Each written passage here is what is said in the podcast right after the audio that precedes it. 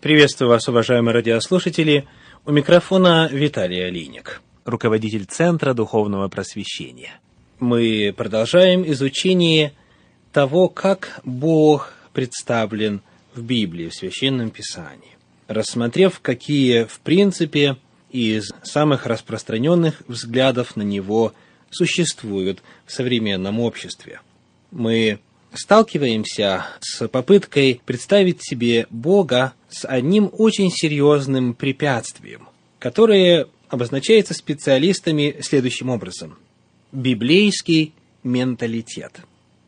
Когда мы открываем Священное Писание и Библию в попытке и с целью понять, что там написано – нам чрезвычайно важно познакомиться хотя бы в общих чертах с тем, что представляет собой библейский менталитет, то есть библейский образ мышления, для того, чтобы понять Библию правильно. Хочу познакомить вас, уважаемые радиослушатели, с отрывком из книги Александра Болотникова. Книга называется «Евангелие во святилище», глава 1, «Библейский менталитет».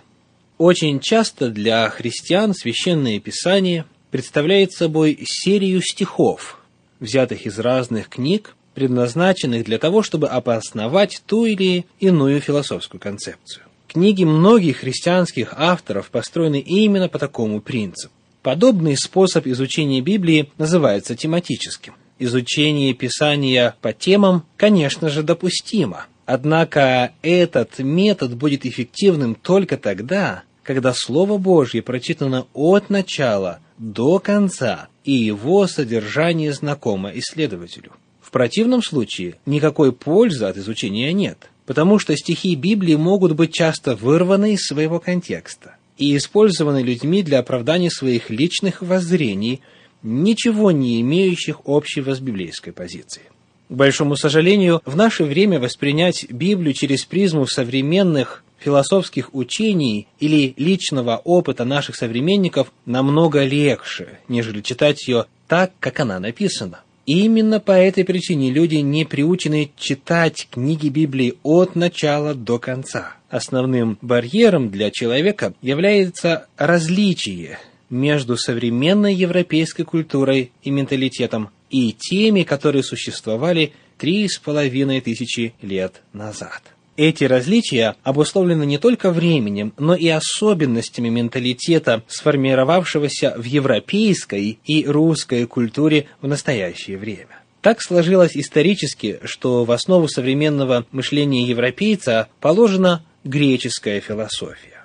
В своей книге по истории философии Бертран Рассел пишет – во всей истории нет ничего более удивительного и ничего более трудного для объяснения, чем внезапное возникновение цивилизации в Греции.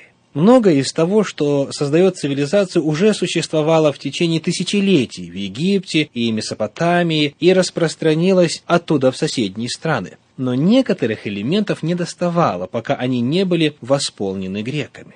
Чего они достигли в искусстве и литературе, известно каждому, но то, что они сделали в чисто интеллектуальной области, является даже еще более исключительным. Они изобрели математику, науку, и философию. На место простых летописей они впервые поставили историю. Они свободно рассуждали о природе мира и целях жизни, не обремененные путами какого-либо традиционного ортодоксального учения. Происшедшее было настолько удивительным, что люди до самого последнего времени довольствовались изумлением и мистическими разговорами о греческом гении. Многие понятия, названия, науки уходят своими корнями в Древнюю Грецию. Даже система изучения философии построена так, что сначала изучаются древнегреческие философы.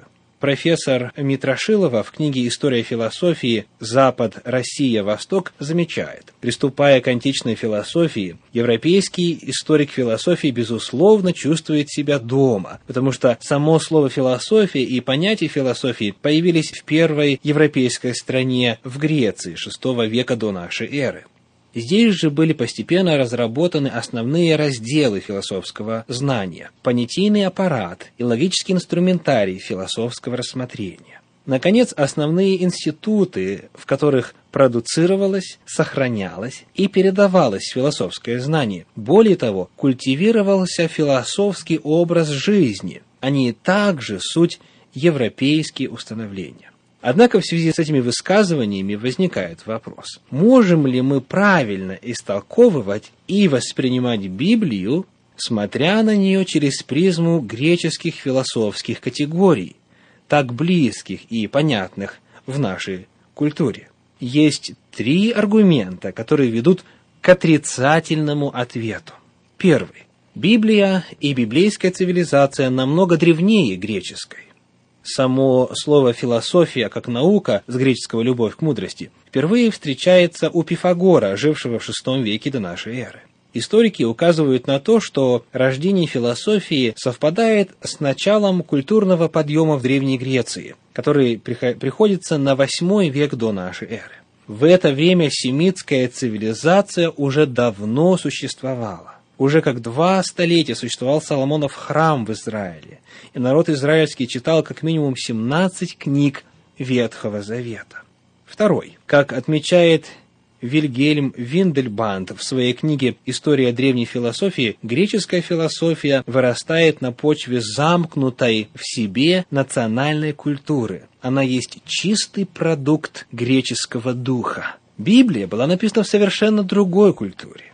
Ее авторы даже и не подозревали о существовании греческих философских категорий. Интересно отметить, что историки философии, конечно же, учитывают, что именно что имеют место и другие философские концепции, и они развивались на Востоке, в Индии, в Китае. Однако ни в один Однако они в один голос говорят, что в семитских цивилизациях, таких как Вавилонская, Финикийская или Израильская, философия не была развита. Со времени завоевательных походов Александра Македонского, начиная с 322 года до нашей эры, развитие замкнутой греческой философии начало приобретать глобальные масштабы. Новое течение, вобравшее в себя идеи зороастризма, буддизма и других восточных и западных философий, стало носить название эллинизм – к тому времени написание Ветхого Завета уже было закончено, и Израиль был небольшим островком семитской цивилизации, который встретился на пути греков. Основные центры семитской культуры Вавилон, Тир, Ниневия были к тому времени разрушены.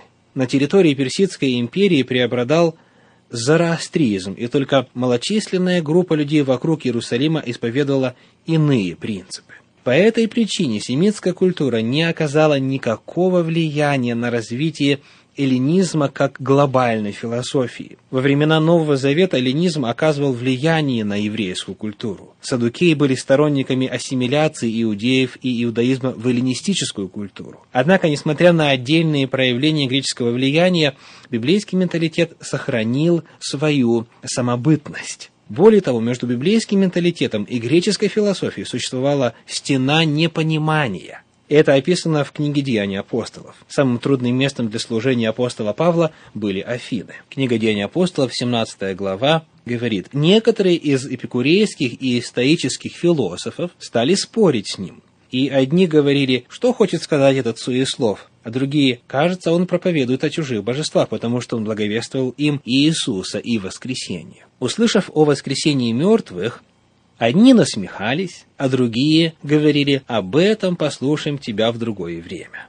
Итак, Павел вышел из среды их. Именно философы более всего воспротивились Евангелию, ибо евангельские и библейские принципы не вписывались в привычные рамки их представлений. И третий, самый важный аргумент. Он касается истоков греческого и библейского менталитета. В философском словаре в статье о происхождении философии Фролов замечает, в отличие от иных форм мировоззренческого сознания, предшествующей философии мифологии и религиозного мировоззрения, философское сознание избрало своим ориентиром не авторитет и традицию, не слепую веру, не апелляцию к сверхъестественным силам, а свободное, основанное на принципах разума, критическое осмысление мира и человеческой жизни. Философия противопоставила антропоморфизму мифологии представление о мире как о сфере действия без личных объективных сил, а традиционности и непосредственности мифа сознательный поиск альтернативных вариантов подобных представлений. Мы продолжим разговор на эту очень важную тему во время нашей следующей встречи. С вами был Виталий Алиник. Всего вам доброго. До свидания.